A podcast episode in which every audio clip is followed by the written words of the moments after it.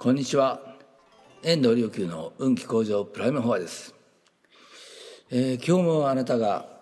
もう過去にとらわれず、えー、瞬間瞬間新たな自分の、えー、魂に目覚めることを願って法話を配信したいと思います。はいヨハネによる福音書の3番目、えイエスとニコモニコデモっていうところですね。こういう言葉が出てきます。さて、フェリサイ派に属するニコデモという人がいた。ユダヤ人たちの議員であった。ある夜、イエスのもとに来ていったラビー。私どもはあなたが神のもとから来られた教師であることを知っています。神が共にあられるのなければ、あなたのなさるような印を誰も行うことはできないからです。で、これに対してね、イエスがね、えーまあ、一見とんちんかいなことを答えるわけですけどね。イエスは答えて言われた。はっきり言っておく。人は新たに生まれなければ神の国を見ることはできない。ニコデモは言った、まあ、この人は本当に常識的に考えるんですね。年を取った者がどうして生まれることができましょう。もう一度母親の体内に入って生まれることができるでしょうかってなんかもう本当に えー、新たに生まれなければっていうのが本当に物理的に考えるんですねこの人ね。でまあイエスはお答えになった。はっきり言っておく。誰でも水と霊によって生まれなければ神の国に入ることはできない。まあこれどういう意味でしょうね、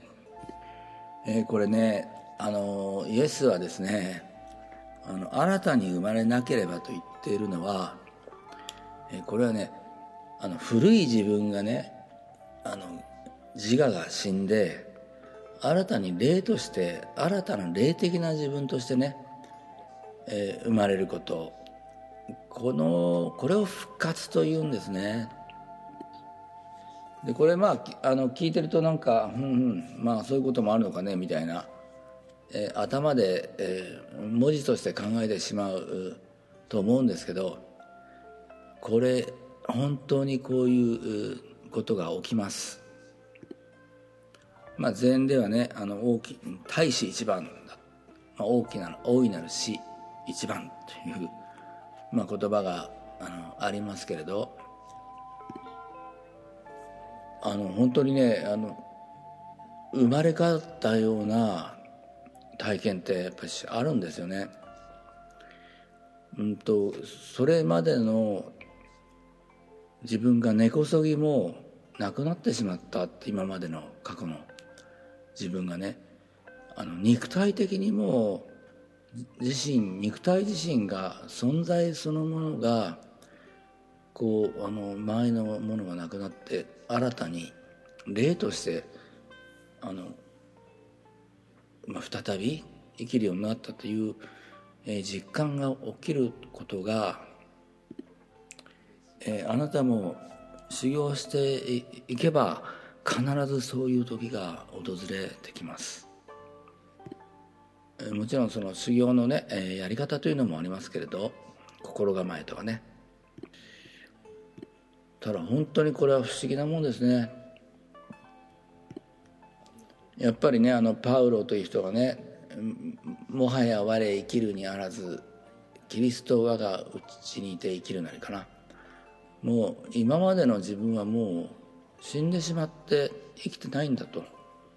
もうイエスとイエスに新たに命を与えられたというね。そういうあの実感があるんですよね。でまあ、念仏門であると往生念仏といって要するに死後の念仏死後にあの往生する。まあ、往生というのは、まあ、行って生きるですので行って生まれる。浄土に行ってそして新たに生まれるということを往生というんですけどね。これはそういうふうにあのいやね今さっきの議員がねあのもう一回母親の中に入っていくんですかなんてねいうふうなあの質問したように普通に常識的に考えれば肉体の死後ということになりますけれどでもそういう実感がねあの自分の自我がこう死んでしまったという実感があって新たな自分が生まれたというねものがあったらもうそれで十分なんですよね。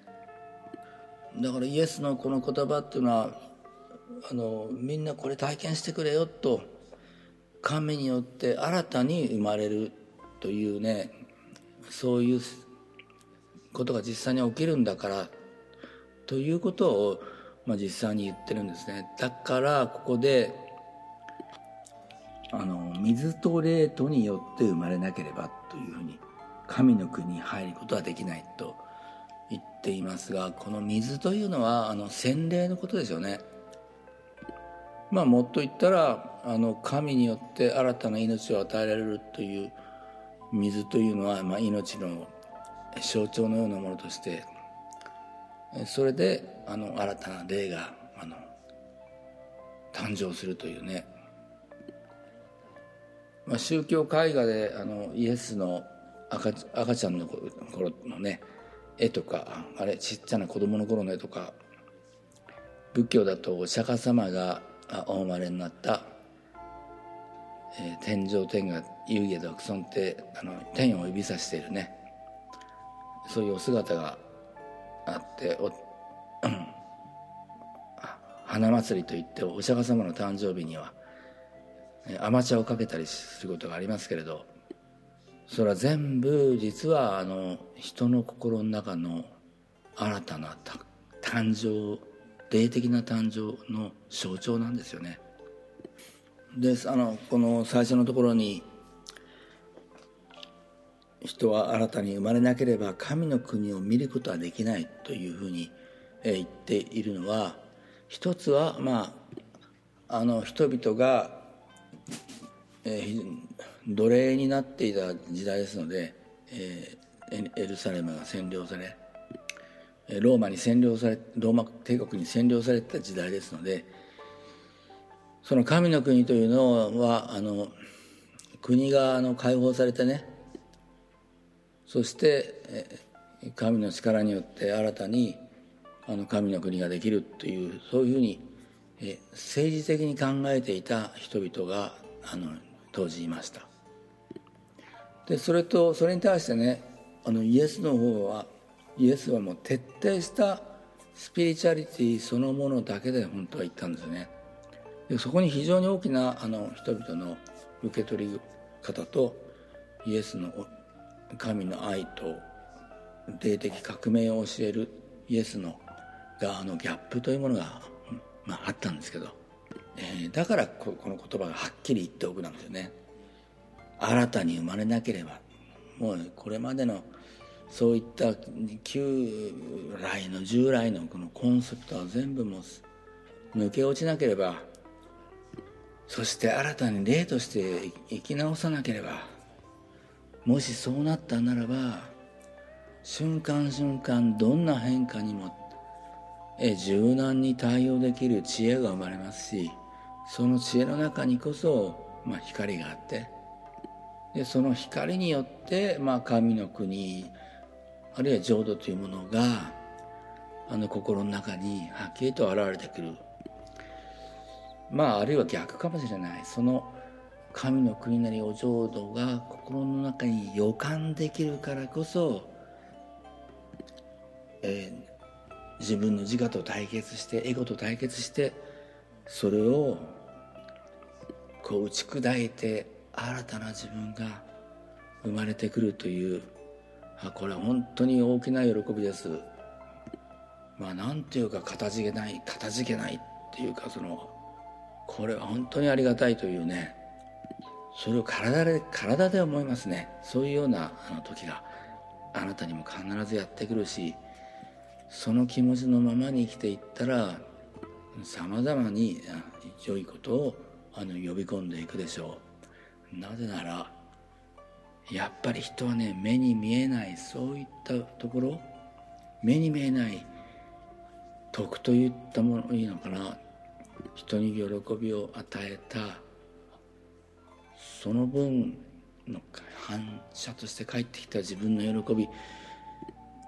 そのエネルギーを解くというんですね。ぜひあなたがそんな温かい徳のあるかたじけないと感じるようなありがたいこう人生を歩まれますように。